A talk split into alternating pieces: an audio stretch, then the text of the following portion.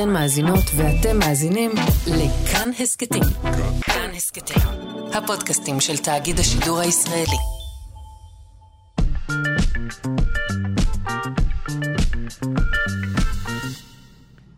כי מדי שבוע אנחנו מערכים כאן אה, לשעה שלמה, ולא רק אה, לשיחה קצרה, אה, חוקר, אה, חוקרת, מעניינים, והבוקר אני שמחה מאוד לארח את הפרופסור בת-שבע כרם, היא מהמחלקה לגנטיקה, המכון למדעי החיים, האוניברסיטה העברית ירושלים, ואנחנו רוצות לשוחח על שכפול גנטי, ועל הקשר שלו להתפתחות של סרטן, נכון? נכון מאוד, בוקר טוב. בוקר אור, שמחים מאוד שבאת.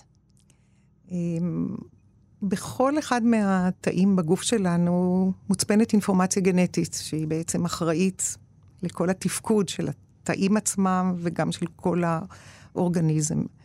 אנחנו, אם נדבר על בני אדם, מתחילים מתא אחד, התלכדות של ביצית וזרע, התא מתחלק לשניים, לארבע, לשמונה וכו'.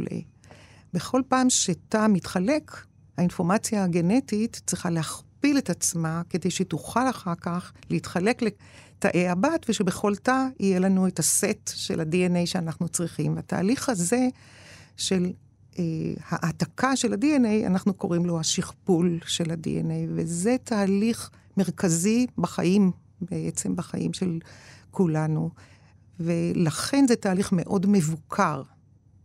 משתתפים הרבה פקטורים בתהליך של השכפול, ויש מערכת של הגעה, שמגיעה בשביל לראות mm. שההעתקה הייתה אה, נכונה. אני רוצה להגיד מילה על הצפ... מה מוצפן ב-די אן איי, ואני רוצה להשתמש במטאפורה של שפה, כי בעצם האינפורמציה הגנטית היא שפה, וכמו בכל שפה היא בנויה מאותיות, מילים ומשפטים. בשפות השונות מספר האותיות משתנה, בשפה העברית יש עשרים ושתיים, בשפה הגנטית שהיא מאוד מאוד מתוחכמת יש רק ארבע אותיות. יש להם שמות, A, G, C ו-T, השמות לא חשובים.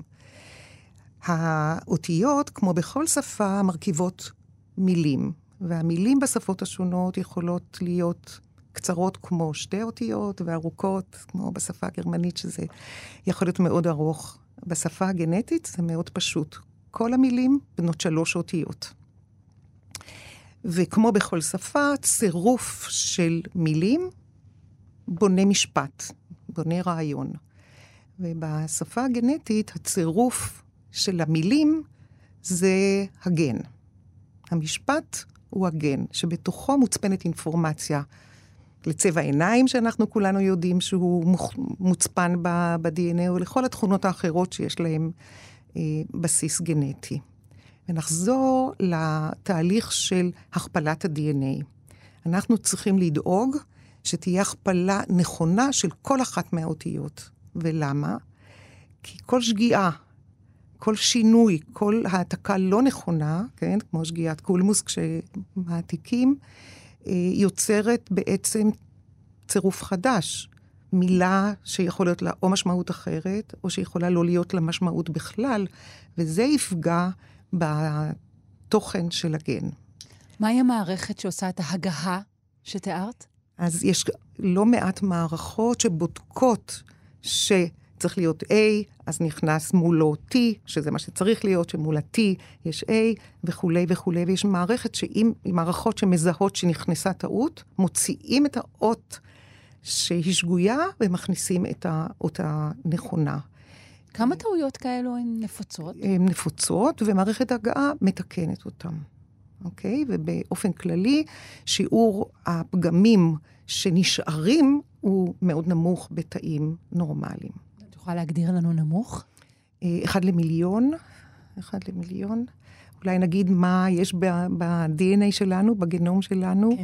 לנו יש שלוש כפול עשר בתשיעית, שלושה מיליארד אותיות, שמורשות מאבא, ושלושה מיליארד שמורשות מאמא. Okay. איך אנחנו עומדים ביחס לשאר היצורים החיים בעניין הזה?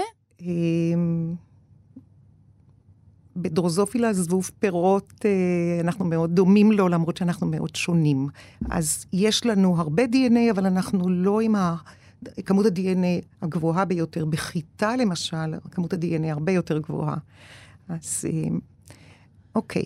מה הקשר, אולי, אם אפשר עוד משפט על זה, בין מורכבות ה-די אן איי לבין מורכבות היצור עצמו, אם כך? כן, זה באמת שאלה שהמדע שואל את עצמו הרבה מאוד, הרבה מאוד שנים, ובעצם את בעצם שואלת האם מספר הגנים שיש באדם הוא גדול מאשר מספר הגנים שיש ביצורים אחרים שהם פחות מורכבים.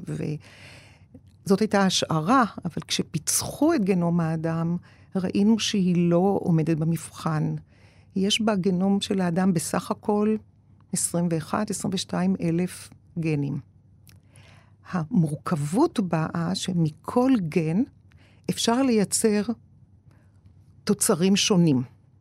אוקיי? המורכבות באה מהתהליך הזה, ולא מהמספר של הגנים. וגם אני רוצה להגיד, אני חושבת שזה חשוב ומעניין, שרוב ה-די אן איי שלנו הוא לא הגנים. אם יש רק עשרים ושתיים או עשרים ואחת אלף גנים, אז רוב ה-די אן איי הוא לא מצפין בתוכו אינפורמציה לתפקוד, והשאלה הגדולה, מה יש בכל שאר ה-די אן איי? כשהייתי תלמידה לפני הרבה מאוד שנים, היינו אומרים ג'אנק די אן איי, די אן איי זבל, אנחנו מבינים שזה לא... התשובה הזו השתנתה. כן, התשובה הזאת השתנתה, ואנחנו מבינים שהרבה מהבקרה על התפקוד בתא באה מרצפים שהם לא גנים. עכשיו, כדי להבין את המחקר שאנחנו עוסקים בו, שהוא מתמקד באירועים ראשונים שמביאים להתפתחות של סרטן, אז צריך לה, בעצם להבין שכל הגידולים הסרטניים נובעים מפגמים ב-די אן איי. או שהאותיות הן לא נכונות, או שיש חסרים, או שיש תוספות ב-די אן איי. יש, כל, ה, כל האוסף הזה נקרא מוטציות, ובעצם הבסיס של כל גידול סרטני, אם זה גידולים במערכת הדם, או בכל הגידולים האחרים, זה שינויים בגנים. אני, כדי שאפשר יהיה לעבור אל המחקר, אני רוצה להכניס, לספר על עוד מערכת שהיא חשובה, שבעצם בכל התאים בגוף שלנו יש את אותו ה-די אן איי.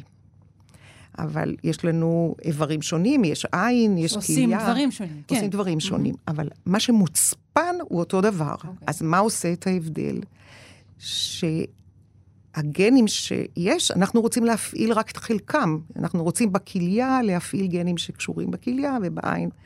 גנים שקשורים בעין. אז יש תהליך, אנחנו לא משנים את ה-די אן איי, אנחנו מעתיקים אותו עכשיו למולקולה שנקראת אר אן איי, mm. וה-די אן איי לא משתנה, אנחנו מעתיקים את, ה, את הגן שאנחנו, אנחנו זה אתה, רוצים להפעיל, ואז יש לנו מולקולה של אר אן איי, והיא יכולה להיות מתורגמת לחלבון, וזה הפועל, זה הפקטור okay. שבעצם מוציא את כל ה... תפקודים לפועל, אז ה-די אן איי לא משתנה. אז אנחנו משתמשים במונח הפעלה של גן או ביטוי של גן, כשאנחנו מעתיקים אותו ל-אר אן איי. אז אני רוצה להתחיל ממחקר שפרסמנו לפני כעשר שנים, עבודת דוקטורט של אסף בסטר, שהיום הוא חוקר בטכניון, יש לו מעבדה משל עצמו, ובעבודה הזאת מצאנו שגנים שמאתחלים תהליך סרטני מביאים לפגיעה בתהליך ההכפלה של ה-די אן איי. זאת הייתה חדשה לפני עשר שנים, גילוי מאוד, מאוד חשוב. אחד הגנים שהשתמשנו בו היה הגן הסרטני של הווירוס יומן פפילומה, שגורם לסרטן צוואר הרחם. Mm-hmm. בחרנו אותו כי אנחנו יודעים שהוא, הווירוס מתחיל את התהליך הסרטני, ההדבקה בווירוס, ואנחנו יודעים איזה גנים יש בווירוס, שהם אלה שיוצרים, מאתחלים את התהליך הסרטני. אנחנו קוראים להם אונקוגנים, כמו אונקולוגיה, אונקוגנים. אז כדי להבין את סוג הפגיעה, אנחנו צריכים להכיר גם את הגנום של הפוגע, של הווירוס. במקרה הזה, שזה, okay. שזה mm-hmm. סרטן שנגרם על ידי הווירוס, כן? Okay. אז אנחנו מכירים את שני הגנים האלה. ומה שמצאנו זה שכשאנחנו מבטאים אותם, הם לא נמצאים אצלנו בתאים באופן רק אחרי ההדבקה, אז אנחנו במעבדה הדבקנו תאים, או ביטינו בהם את הגנים האלה, וראינו שני דברים, אחד היה ידוע קודם, עכשיו התאים התחלקו לנצח, ברגע שהם מבטאים את שני ה... הפקטורים האלה של הפפילומה, הם ימשיכו להתחלק לנצח, הם התחילו תהליך סרטני. מצד שני, מה שמצאנו, שתהליך שכפול ה-די אן איי הפך להיות איטי, איטי מדי. זה כאילו הפוך מהאינטואיציה, התאים מתחלקים, אבל ה-די אן איי עצמו, ההכפלה שלו היא איטית והיא לא תקינה. היא מלאה טעויות. זה, זה תוצר? של, של הסרטן, או שזה מה שגורם לו? זה מה שגורם. זה מה שגורם. זה מה שגורם. Okay. איך אנחנו יודעים את זה? כי מצאנו מה הגנים האלה, איך הם גורמים, או למה הם מביאים להאטה הלא תקינה הזאת בתהליך של ההכפלה, שהיא מביאה לטעויות, כמו שאמרנו קודם, טעויות שזה מוטציות, זה יכול להביא לשברים ולפגיעה ב-די אן איי. ומה שמצאנו, זה שהסיבה להאטה היא שאין מספיק אבני בניין של ה-די אן איי, אין מספיק ייצור של האותיות האלה, הארבע אותיות שהן מהוות את אבני הבניין של ה-די אן איי. ולמה אין מספיק? בדרך כלל שאתה מקבל הוראה להתחלק, אם ההוראה היא נורמלית, אז ההוראה הזאת מכילה הפעלה של הרבה מאוד גנים, בין השאר לייצר יותר אבני בניין, כי עכשיו צריך את אבני הבניין. הגנים הסרטניים, הם לא, יודע, הם לא נמצאים גבוה מספיק בהיררכיה. הם יודעים לדחוף את התא שייכנס לחלוקות. במקרה הזה של הגנים שאנחנו מדברים עליהם, הסר, הסרטניים, אין הוראה ליצור אבני בניין.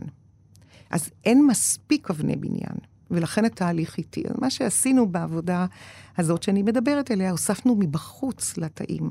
סיפקנו להם אבני את אבני בניין, mm-hmm. ותיקנו את כל התהליך.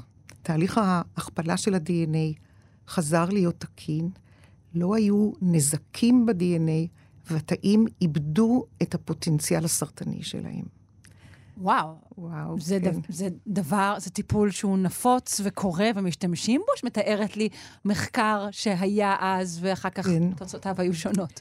זה לא מהווה טיפול, כל אחד שאל אותי כש, כשבאמת יצאנו עם העבודה הזאת, האם מצאנו טיפול לסרטן. אנחנו מדברים על שלב מאוד מאוד מאוד מוקדם, שלא היינו יכולים לזהות אותו, ובאיזשהו אופן לספק את אבני הבניין החסרות, אז היינו יכולים אולי לתקן, אבל זה חלון זמן שבדרך כלל, אין לנו גישה אליו. זאת אומרת, הסיבה שזיהיתם אותו בשלב הזה, היא שאתם יצרתם אותו, כלומר יכולתם לדעת, נכון, לשער שהוא שם, נכון. ואז יכולתם לצול אותו בשלב הזה.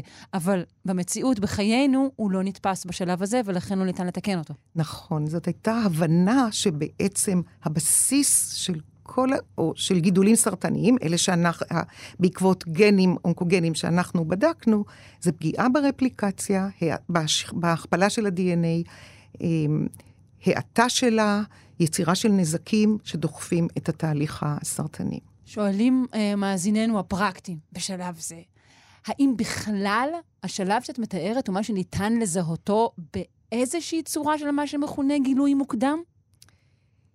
לא יודעת לענות על שאלה הזאת מספיק טוב. אני חושבת שלא, שאנחנו מדברים על תהליך שהוא עוד יותר... גילוי כן, בכלל. שרק הדברים מתחילים, שיש... גן סרטני שפתאום מתבטא, שהוא לא צריך להתבטא, יש רמה גבוהה מדי שלו, וזה מתחיל לגלגל את התהליך. השאלה הבאה שעניינה אותנו היא, האם ניצור חסר עוד יותר גדול, ניצור בעיה לשכפול ה-די אן איי שהיא עוד יותר חמורה, נעשה עקה, אנחנו קוראים לה עקה, סטרס, יותר חמור, האם זה... יקדם את הגידול הסרטני בצורה משמעותית. אם זה הכל או לא כלום... האם הוא יעט יותר? כן, אם הוא יעט יותר, כן. בדיוק. האם זה הכל או לא כלום, או יש כאן איזשהם דרגות. את העבודה הזאת, בעצם הבאנו לפרסום ב-אלפיים וחמש עשרה, עבודה של דוקטור נועה לם, שהייתה פוסט-דוקטורנטית בקבוצה שלי, וגם נועה היום היא חוקרת עצמאית, היא רק עכשיו חזרה מהפוסט, והיא... מקימה את המעבדה שלה באוניברסיטת תל אביב. ומה שנועה, בעבודה של נועה עשינו, זה ניסינו להשפיע שיהיה עוד פחות אבני בניין. אוקיי? וכאן חברנו לנושא שאני חושבת שהוא מעניין וחשוב, הוא הנושא של תזונה. אוקיי.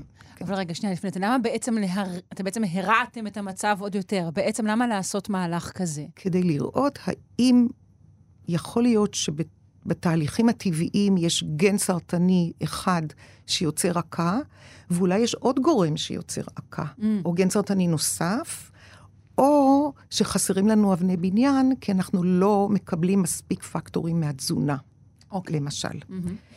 אז ה... בחרנו להסתכל על חומצה פולית, שאנחנו מכירים אותה כי נשים בהיריון מקבלות תוספת של חומצה פולית, וחומצה פולית דרושה ליצירה של אבני הבניין של ה-די אן איי. באיזשהו צומת מסוים של תהליכים צריכים חומצה פולית. מדוע וה... אנשים, אם נחפתח סוגריים, מדוע אנשים מגיעים גם, מגיעים לחסר של חומצה פולית לעתים, בלי קשר להיריון הרי? נכון. זה, יש לזה גם, זה יכול להיות מתוך התזונה, שאנחנו לא אוכלים מספיק פרי הדר, הוא עשיר, ירקות עלים ירוקים, עשירים ו... וכו'. או שיש איזשהו פגם גנטי של אין הכנסה יעילה של הפוליק אסיד לתוכה, של החומצה הפולית לתוך התאים. אוקיי. עכשיו, ה... אנחנו לא יודעים לייצר את החומצה הפולית. הגוף שלנו לא יודע לייצר חומצה פולית. הוא חייב לקבל אותה. הוא חייב לקבל אותה. ולכן התזונה, במובן הזה, היא מאוד מאוד חשובה. אבל אנחנו במעבדה יכולנו לשחק, כי בדרך כלל שאנחנו מגדלים תאים, אנחנו נותנים עודף גדול של חומצה פולית. אבל מה שעשינו בעבודה הזאת, הזמנו מדיום שבו גדלים התאים, שאין בו בכלל פולט, ואנחנו שלטנו כמה חומצה, אנחנו מוסיפים. ומה שראינו זה שאנחנו באמת כצפוי יוצרים העתה של הרפליקציה. ואז ביטינו גם גן סרטני. וראינו שהאחד ועוד אחד הזה הוא גרוע. כלומר, אם הגן הסרטני מאית את הרפליקציה במידה מסוימת, והחסר בפולט או הרמה הלא אופטימלית של פולט, גם היא באופן, כשזה לבד, מאיתה את הרפליקציה, השילוב שלהם מאית את הרפליקציה עוד הרבה יותר. זה לא שאחד ועוד אחד, זה שתיים. נכון, זה הרבה, זה הרבה יותר. זה יותר. Okay. וכאן הלכנו עוד קדימה, הזרקנו תאים מתחת לאור של עכבר. תאים שיש להם פוטנציאל סרטני, כשהם מוזרקים מתחת לאור של עכבר, הם מפתחים גידולים. אז הזרקנו או את התאים שמבטאים את הגן הסרטני, וגדלו בתנאים רגילים, או תאים שרק גדלו בחסר של פולט, או בקומבינציה. ומה שראינו שבקומבינציה ביניהם התפתחו הרבה יותר גידולים מתחת לאור של העכבר, מאשר רק הגן האונקוגני. כלומר, זה לא הכל או לא כלום, ככל שההעקה על תהליך הרפליקציה תהיה יותר משמעותית, התהליך הסרטני יהיה יותר משמעותי. או שהוא יקרה קודם, הגידולים היו גדולים יותר בעכבר. אז אני חושבת שאולי מהצד הפרקטי, התזונה הבריאה במקרה, במשקפיים האלה, היא לא סתמית, אלא אנחנו צריכים מקור של פולט, ובאמת ב... בעולם השלישי יש מקומות שבהם אין פירות וירקות בזמינות כל כך גבוהה, ויש דיווחים על חסר בפולט בעולם השלישי, וסוגים מסוימים של גידולים סרטניים, שהרמה של, שהשכיחות שלהם הרבה יותר גבוהה, ומייחסים אותה גם לחסר בפולט. החסר ש... בפולט מביא לגידולים מסוג מסוים? יש רפרטואר, זה לא ספציפי לגידול מסוים, אבל יש איזה רפרטואר שהרמה של, השכיחות שלו יותר גבוהה בעולם השלישי. אוקיי. אנחנו עם פרופסור בת-שבע כרם, מהמחלקה לגנטיקה, המכון למדעי החיים, האוניברסיטה העברית ירושלים, ואנחנו בעצם מדברים על הקשר בין תהליך הכפלת ה-די אן איי לבין היווצרות של סרטן. נכון. נמשיך. כן. השלב הבא בעבודה הזאת, זה חלק מעבודת הדוקטורט של דן סרני, שסיים את הדוקטורט שלו, ובסוף השבוע הוא נוסע לפוסט-דוקטורט בסקוטלנד. בעבודה הזאת חקרנו את ההשפעה של גן סרטני שהשם שלו הוא רס, הוא כמובן לציבור הרחב, הוא חסר משמעות, ש, שה... הגן הזה הוא פגוע, הוא, הוא ב, בערך ב-עשרים אחוז מהגידולים המוצקים שאנחנו מוצאים. זאת אומרת, הגידולים מחולקים לגידולים מוצקים, ולגידולים במערכ, במערכת הדם, שזה לא גידול מוצק, אלא זה עודף של תאים במערכת הדם, שמביאים ללימפומות, ללוקמיות וכו'. אז בגידולים המוצקים, בסוליד טומוס, ב-עשרים אחוז מהם אנחנו רואים את, ה- את רס, את הגן הזה, מבוטה ביתר, עכשיו אנחנו יודעים מה זה נקרא לבטא, הרמה שלו יותר גבוהה, והוא גם, יש לו פגם שגורם לזה שהוא כל הזמן מתבטא. כשהגן הנורמלי של רס צריך להתבטא תחת הוראות מסוימות בתנאים מסוימים. וכאן הייתה לנו הפתעה. מה שמצאנו שבתאים שבהם ביטינו, הכנסנו מבחוץ את הגן הזה, שהוא, שהוא גם פגום וגם מתבטא ברמה לא תקינה, שתהליך ההכפלה של ה-די אן איי היה מהיר יותר. רגע, רגע. זה הפוך, הפוך מה, מהמחקר ההוא שתיארת? כן, נכון, כי זה גנים אחרים. אוקיי. במחקר הראשון יש קבוצה של גנים, ואחרי שפרסמנו את העבודה הראשונה שלנו, אנשים נוספים, נוספים, המשיכו את העבודה הזאת ומצאו את זה בעוד אונקוגנים. כאן אנחנו מוצאים משהו חדש עם האונקוגן הספציפי הזה.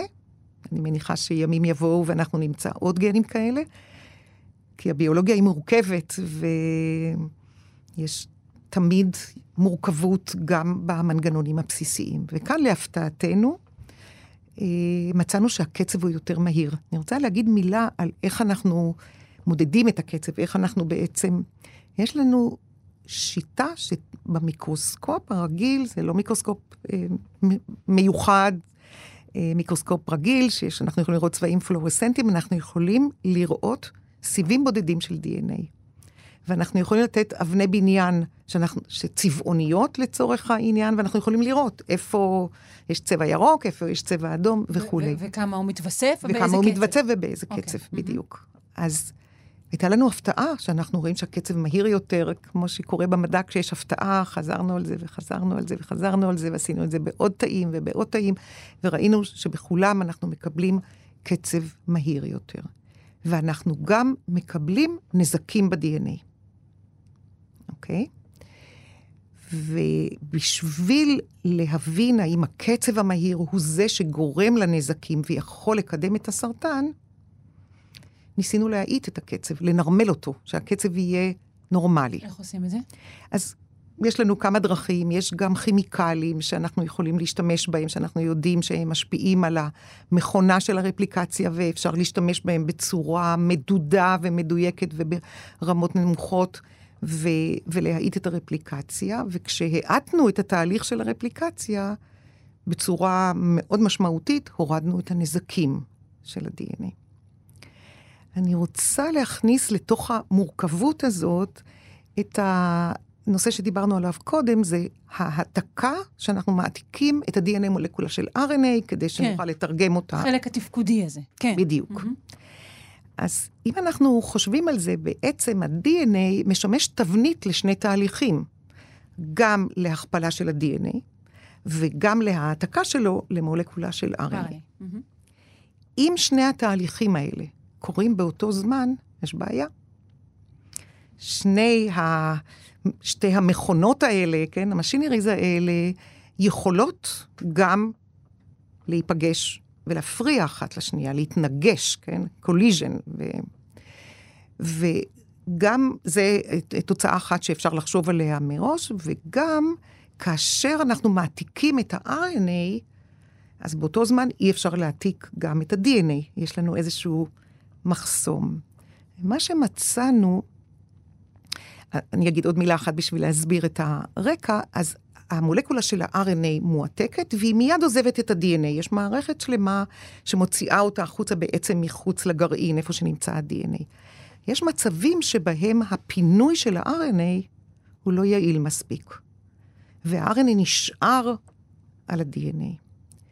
מה שאנחנו מצאנו זה שהאונקוגן רס, מלבד זה שמצאנו שהוא מאיץ את הקצב ויוצר נזקים, הוא משנה את רמת הביטוי של מאות גנים. מאות גנים בעקבות הביטוי של האונקוגן, מאות גנים, הרמה של ביטוי שלהם עולה, ומאות גנים, אנחנו מדברים על שבע מאות או שמונה מאות בכל קבוצה, ביטוי שלהם יורד. ואחד הגנים שמצאנו שעולה, זה גן שצריך לפ... שהוא משתתף, כן, הוא לא היחיד, אבל הוא משתתף בפינוי של ה-אר אן איי. וכשהרמה שלו יותר גבוהה, הוא מפנה אותו יותר מהר. ואז הבנו שבעצם קצב השכפול של ה-די אן איי מבוקר גם על ידי ההעתקה של ה-אר אן איי. יש קצב נורמלי, שהוא איזשהו אה, שיווי משקל, אוקיי? בין ההכפלה להעתקה של, ה- של ה-אר אן איי. ואם ההעתקה של ה-אר אן איי והפינוי של ה-אר אן איי נעשה מהר יותר, אז הקצב יכול להתקדם מהר יותר. וזה אחד הגילויים החשובים מבחינה בסיסית, שלא היה, הדבר הזה לא היה ידוע קודם. מה שעשינו, לקחנו את הגן הזה, השם שלו הוא טופו וואן, השם שלו אולי לא חשוב, שהוא זה שאנחנו מדברים עליו, ופשוט העלינו את הרמה שלו בלי שיש גן סרטני, וקיבלנו את אותו דבר. וכש... יש דרכים שאנחנו יכולים, אני אולי לא אכנס לפרטים, כי הם, הם אולי יותר מדי מורכבים ולא יעניינו את מי שמקשיב לנו, אבל בעצם שפכנו אור חדש על השיווי משקל בין הכפלה של ה-די אן איי לבין העתקה, השיעתוק. ואם יש גנים שהרמה שלהם משתנה, שמשתתפים או בתהליך הזה, או בתהליך הזה, אנחנו יוצאים משיווי משקל, ואנחנו משפיעים על הקצב של ה-די אן איי. אני רוצה להגיד, בהקשר למחקר הזה, עוד, עוד שני דברים. יש היום מאגרי מידע על, של רצף ה-די אן איי, בה, במאות ואלפים של גידולים סרטניים, מעשרות סוגים.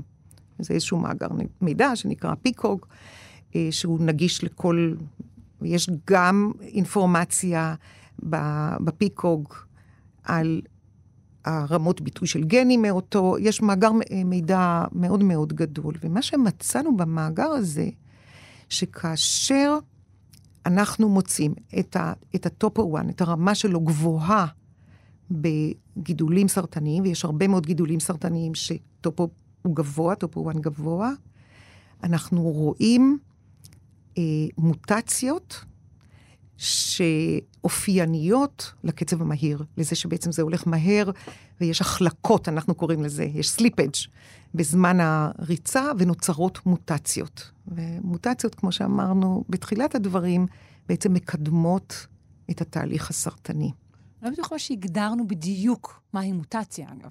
אוקיי, אז אולי נגדיר, זה זה טעות שיש ב-די אן איי במקום אות מסוימת, okay. יש אות אחרת. זו טעות היא שאמורה להיות מתקנת. נכון, שיש חסרים, okay. יש תוספות, okay. ואז אנחנו משנים את המשמעות של השפה הגנטית, okay. של הצופן הגנטי. אלה המוטציות שיכולות okay. להביא, או ששינוי, אני אתן דוגמה, המילה לא, למד א', mm-hmm. יכולה להיות שגיאה שבמקום א' אנחנו נכתוב ו', mm-hmm. זה מילה אחרת, עם משמעות אחרת.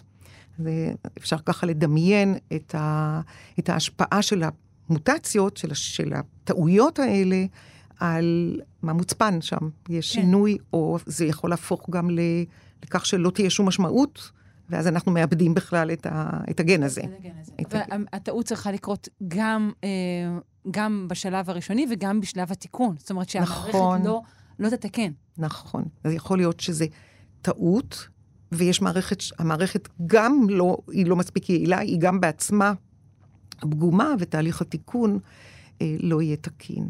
אוקיי. Okay. נכון. אז אה, מה שמצאנו, כמו שאמרתי, בגידולים הסרטניים, שכשיש בהם רמה גבוהה של טופו, כמו הרמה הגבוהה של הטופו, שנגרמה בגלל האונקוגן, שאנחנו חוקרים אותו, את ה-H רס, אנחנו מקבלים מוטציות שאופייניות לקצב מאוד מהיר.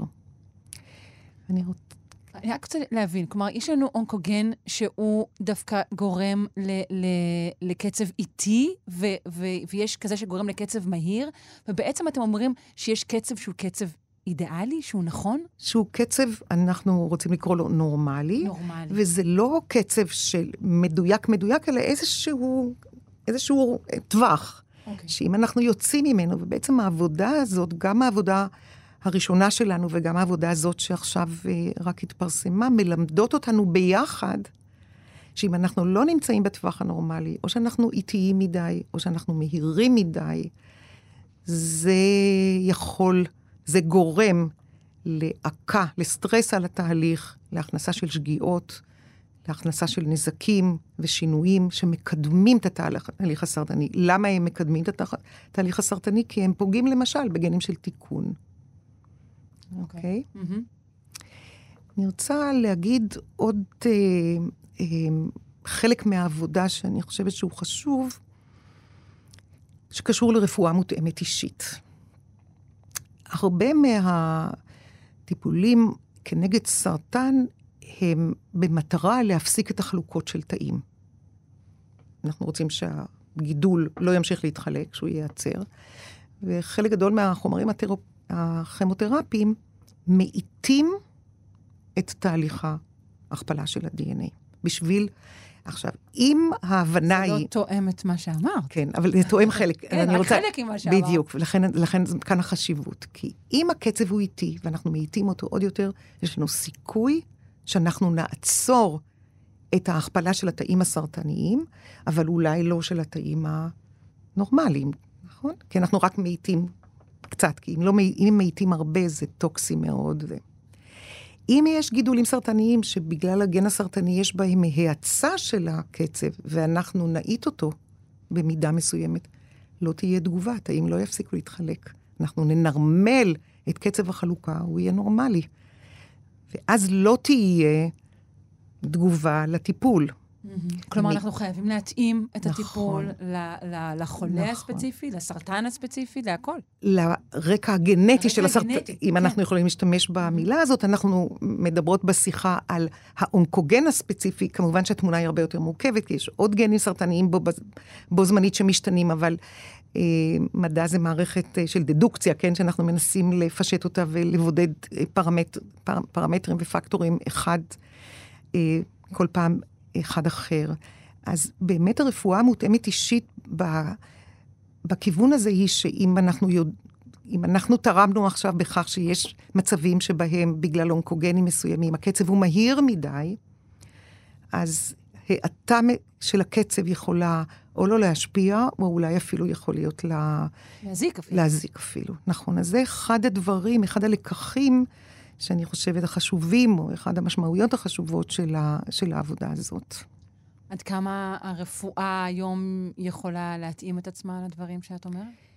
אני חושבת שאנחנו צועדים, צעדים מאוד מאוד גדולים קדימה, כי אנחנו היום, כשיש גידול סרטני, אנחנו מנסים לאפיין אותו ברמה של ה-די אן איי. אנחנו קוראים את הרצף של כל הגנים, אנחנו לא צריכים לקרוא את הרצף של משהו שהוא לא גנים, אז יש היום טכנולוגיות שאנחנו יכולים לקרוא את הרצף של, של הגנים, ולהסתכל על הטעויות שיש בהם. ויש גם שיטות שאנחנו יכולים להסתכל על רמות הביטוי של גנים. והאמת היא שאנחנו יודעים כולנו שישנם טיפולים ביולוגיים, שהם מוכוונים כנגד גן מסוים. או כנגד איזשהו מסלול מסוים שאנחנו רואים בגידול שהוא פגוע, ואנחנו, ובאמת היום מתחילה כבר רפואה מותאמת אישית באונקולוגיה, כי אין טעם לטפל באיזושהי מולקולה בגידול מסוים שבו הטרגט שלה לא השתנה או לא משחק תפקיד. אז כן, אני חושבת שהוויז'ן הוא אולי קצת, אולי לא היום, אבל עוד מעט, שבעצם בחדרי ניתוח, כשמוציאים גידול, תהיה מעבדה, יהיו מכונות שקורות את הרצף, מכונות שיכולות להסתכל על ביטוי של גנים, שאפשר יהיה בכלים חישוביים, במהירות יחסית, לקבל פרופיל של הגידול הזה. ואיזה טיפול, מה צריך לעשות, וכו' וכו'. אני חושבת שלא ירחק היום, מנקודת מבט אופטימית אולי, ש...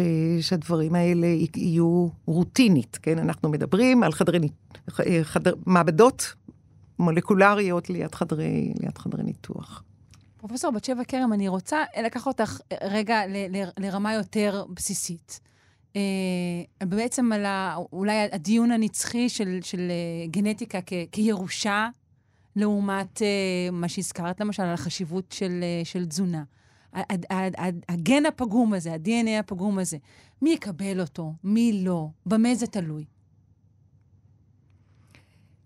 כן, אז אנחנו כולנו נולדים שבתוך ה-די אן איי שלנו יש רבים מהגנים שלנו שה... שיש בהם שגיאות.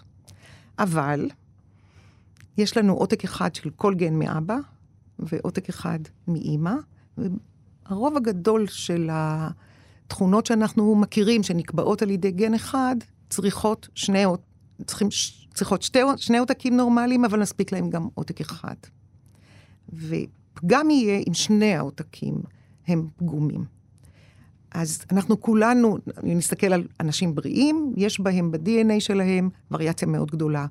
ה-די אן איי שלך ושלי, יש הבדלים מאוד מאוד גדולים. רוב ההבדלים הם לא בגנים, הם בכל ה-די אן איי שאנחנו...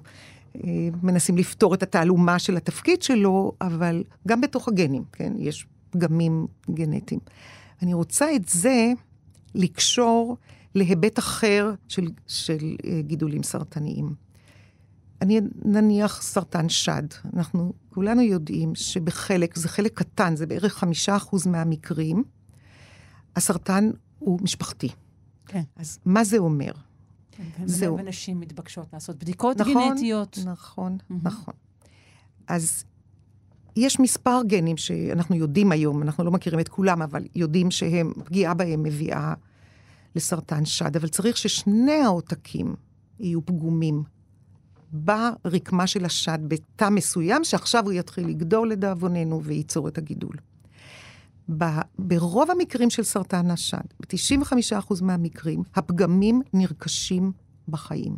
כמו שאמרנו, תאים מכפילים את עצמם ויש שגיאות, ואם יש שגיאה בעותק אחד, ואחר כך שגיאה בעותק השני. זה רוב המקרים. ב-חמישה אחוז מהמקרים, אישה יורשת, כן? על זה, על זה יצבת, עותק אחד שהוא פגום.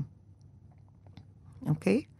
במהלך חייה, אנחנו למדים מהסטטיסטיקות, יש סיכוי גבוה של בערך שמונים אחוז, שהעותק השני ייפגע גם ברקמת השד בתאים הרלוונטיים, והתפתח הגידול. אז זה לא מאה אחוז סיכוי, אבל זה סיכוי מאוד גבוה. אז גם במקרים האלה, ויש אה, אה, מצב דומה בגידולים של המעי, שהם בעצם על רקע, מה שאנחנו אומרים, גנטי או משפחתי, ו... וזה ההסבר לזה, שהם נולדים עם עותק, בגן מסוים, עם עותק אחד שהוא כבר לא תקין. שבא, או מאבא, מאמא. והסיכויים לכך שהעותק השני יהיה לא תקין, הם גבוהים. מאוד גבוהים. אנחנו לא מבינים עד הסוף למה. הרבה פעמים אנחנו רואים שיש אה, חסר, היו שברים בגן ויש חסר. אה, אולי אני אצרף לתוך השיח שלנו את העובדה שבסרטן שד משפחתי יש שני גנים שב...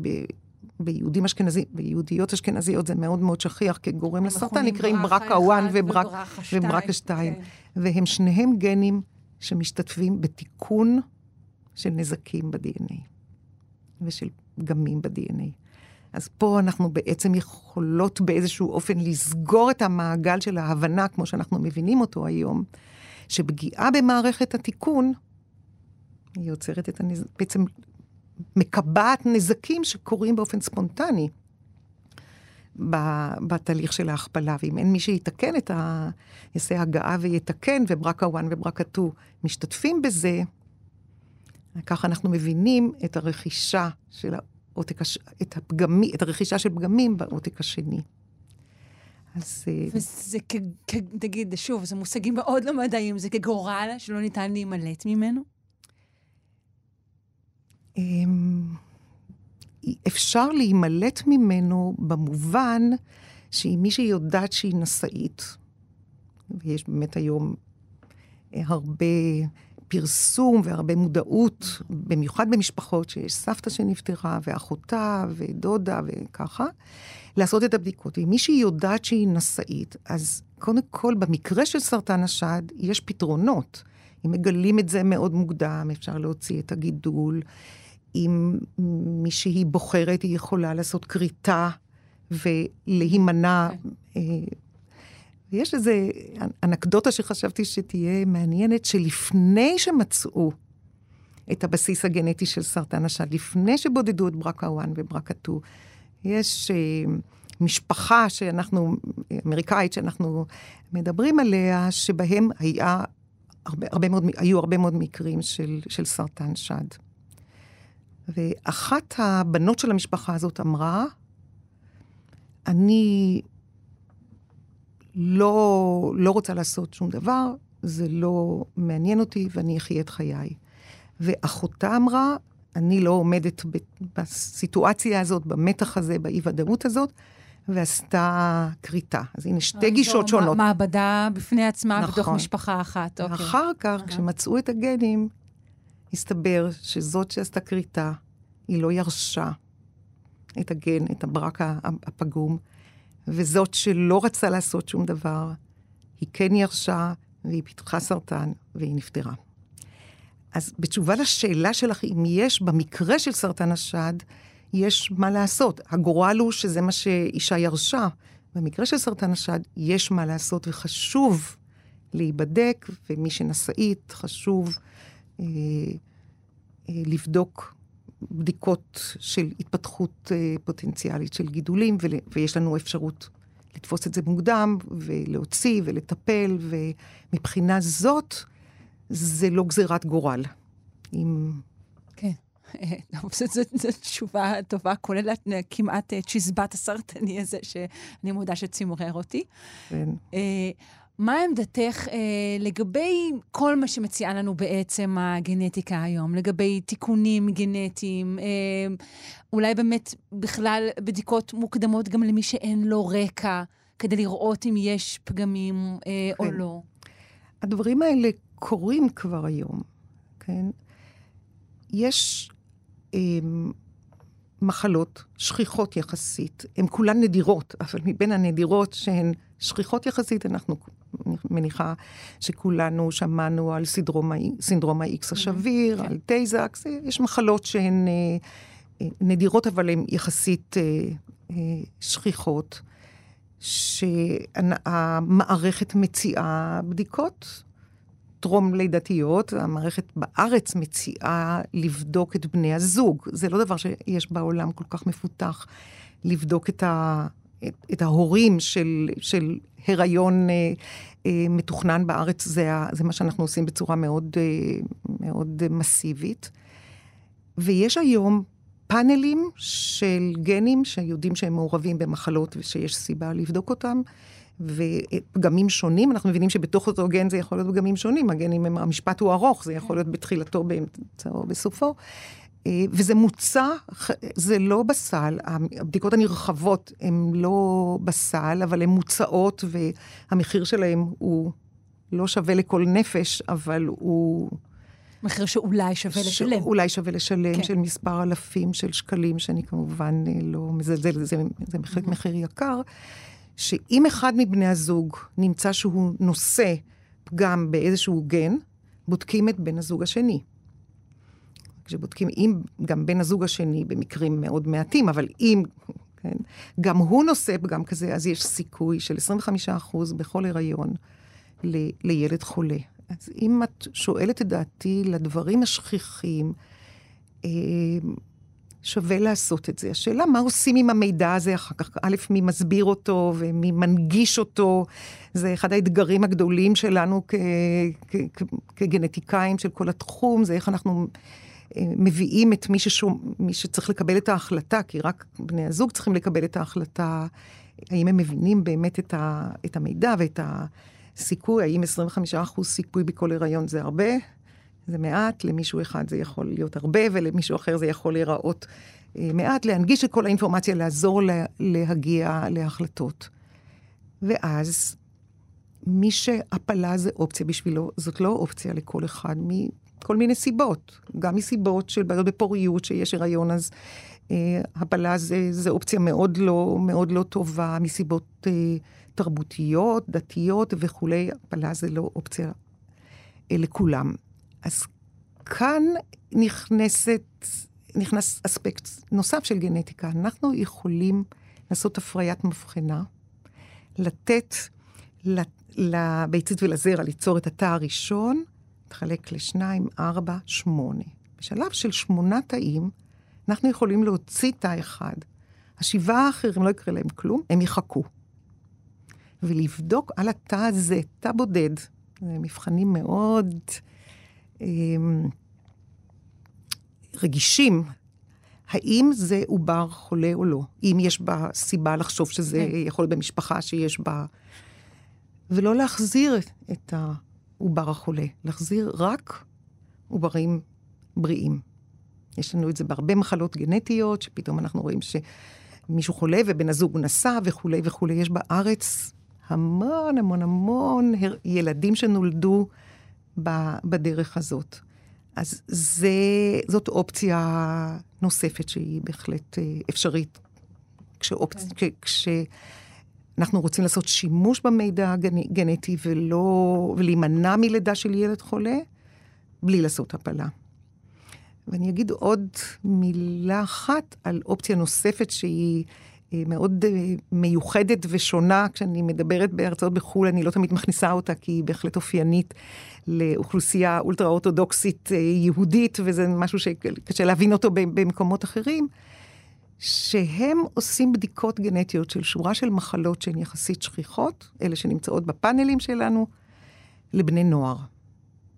זו תוכנית שנקראת דור ישרים, אני לא יודעת אם... לא, כן, לא שמעתי.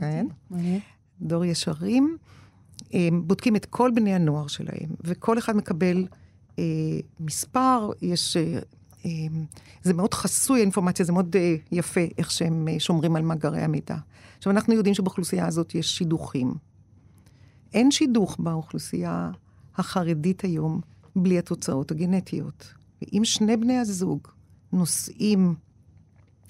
גם שיש סיכוי של עשרים וחמישה אחוז מה, בכל היריון עשרים וחמישה אחוז סיכוי שיוולד ילד חולה, הם אומרים, השידוך לא מתאים. או שהם אומרים למה, או שהם לא אומרים למה. זה לא מתאים, נחפש משהו אחר. אני במעבדה, מלבד העיסוק שלי בסרטן, אני עוסקת בתחום לגמרי אחר, הרבה מאוד שנים, של מחלה גנטית שנקראת סיסטיק פיברוזיס. ו... אספתי נתונים מדור ישרים על סיסטיק פיברוזיס. אז זה היה כבר, אספתי את הנתונים כבר לפני עשר שנים. לפני עשר שנים, מהרגע שגילינו את הגן שגורם ל-סי אף, למעלה מ-מאתיים אלף בני נוער אז עברו את הבדיקה. מתוכם שמונת אלפים היו נשאים. בדיוק מה שציפינו לפי הסטטיסטיקה. והיו שלוש מאות זיווגים אפשריים ששני בני הזוג נשאו גם בגן של ה-סי אף. והם לא, לא התחתנו ולא הביאו ילדים. עכשיו בואו נחשוב, משפחות שיש בהם הרבה מאוד ילדים, שלוש מאות זוגות כאלה, אם יש שני ילדים חולים במשפחה, לפעמים שלושה ילדים חולים במשפחה, במשפחות מאוד גדולות. כל אחד יעשה את החשבון כמה ילדים חולי סי אף לא נולדו, בכך שעשו את השימוש במידע הגנטי, במה שמתאים להם. הם לא יכולים לעשות הפלות, הם כן יכולים לעשות את ה... את ה... את ה-פי ג'י די, אנחנו אה, קוראים לאפשרות, לעשות הפריית מבחנה ולהחזיר עוברים, אבל השיטה, הדרך שהם אה, נוהגים, היא הדרך של דור ישרים, ולא רק ב-סי אף, ב- למעלה מ-עשרים, אולי כבר עשרים וחמש מחלות גנטיות, שנבדקים בני הנוער באוכלוסייה הזאת, ו- ושידוכים לא מאושרים, באלף, כן? אין אישור לשידוך. זו דרך שהיית חושבת שאולי מומלצת גם לאוכלוסייה חילונית? אני לא יודעת, כאילו אנחנו, בא... לא, אוכלוסייה חילונית, אה, יש בזוגיות, שמתהווה הרבה מאוד אספקטים שכאן לא נמצאים. אז דעתי האישית, כן, לא בתור פרופסור קרם, אלא בתור דעתי האישית, אני לא חושבת שזה נכון לעשות ולמנוע זיווג, נישואים, הקמת משפחה, בגלל שבן הזוג נושא, או ששני בני הזוג נושאים. זאת לא הדרך שבה אני רואה את זה. טוב, אנחנו הגענו לסיום. אני מודה לך מאוד uh, על המחקר החדש, ומקווה שעוד uh, בימינו uh, uh, נזכה לחזון שלך, של המעבדה הצמודה לחדר הניתוח. תודה רבה, פרופסור בת-שבע כרם, מהמחלקה לגנטיקה, המכון למדעי החיים, האוניברסיטה העברית, ירושלים. שמחים מאוד שבאת אלינו היום. להתראות.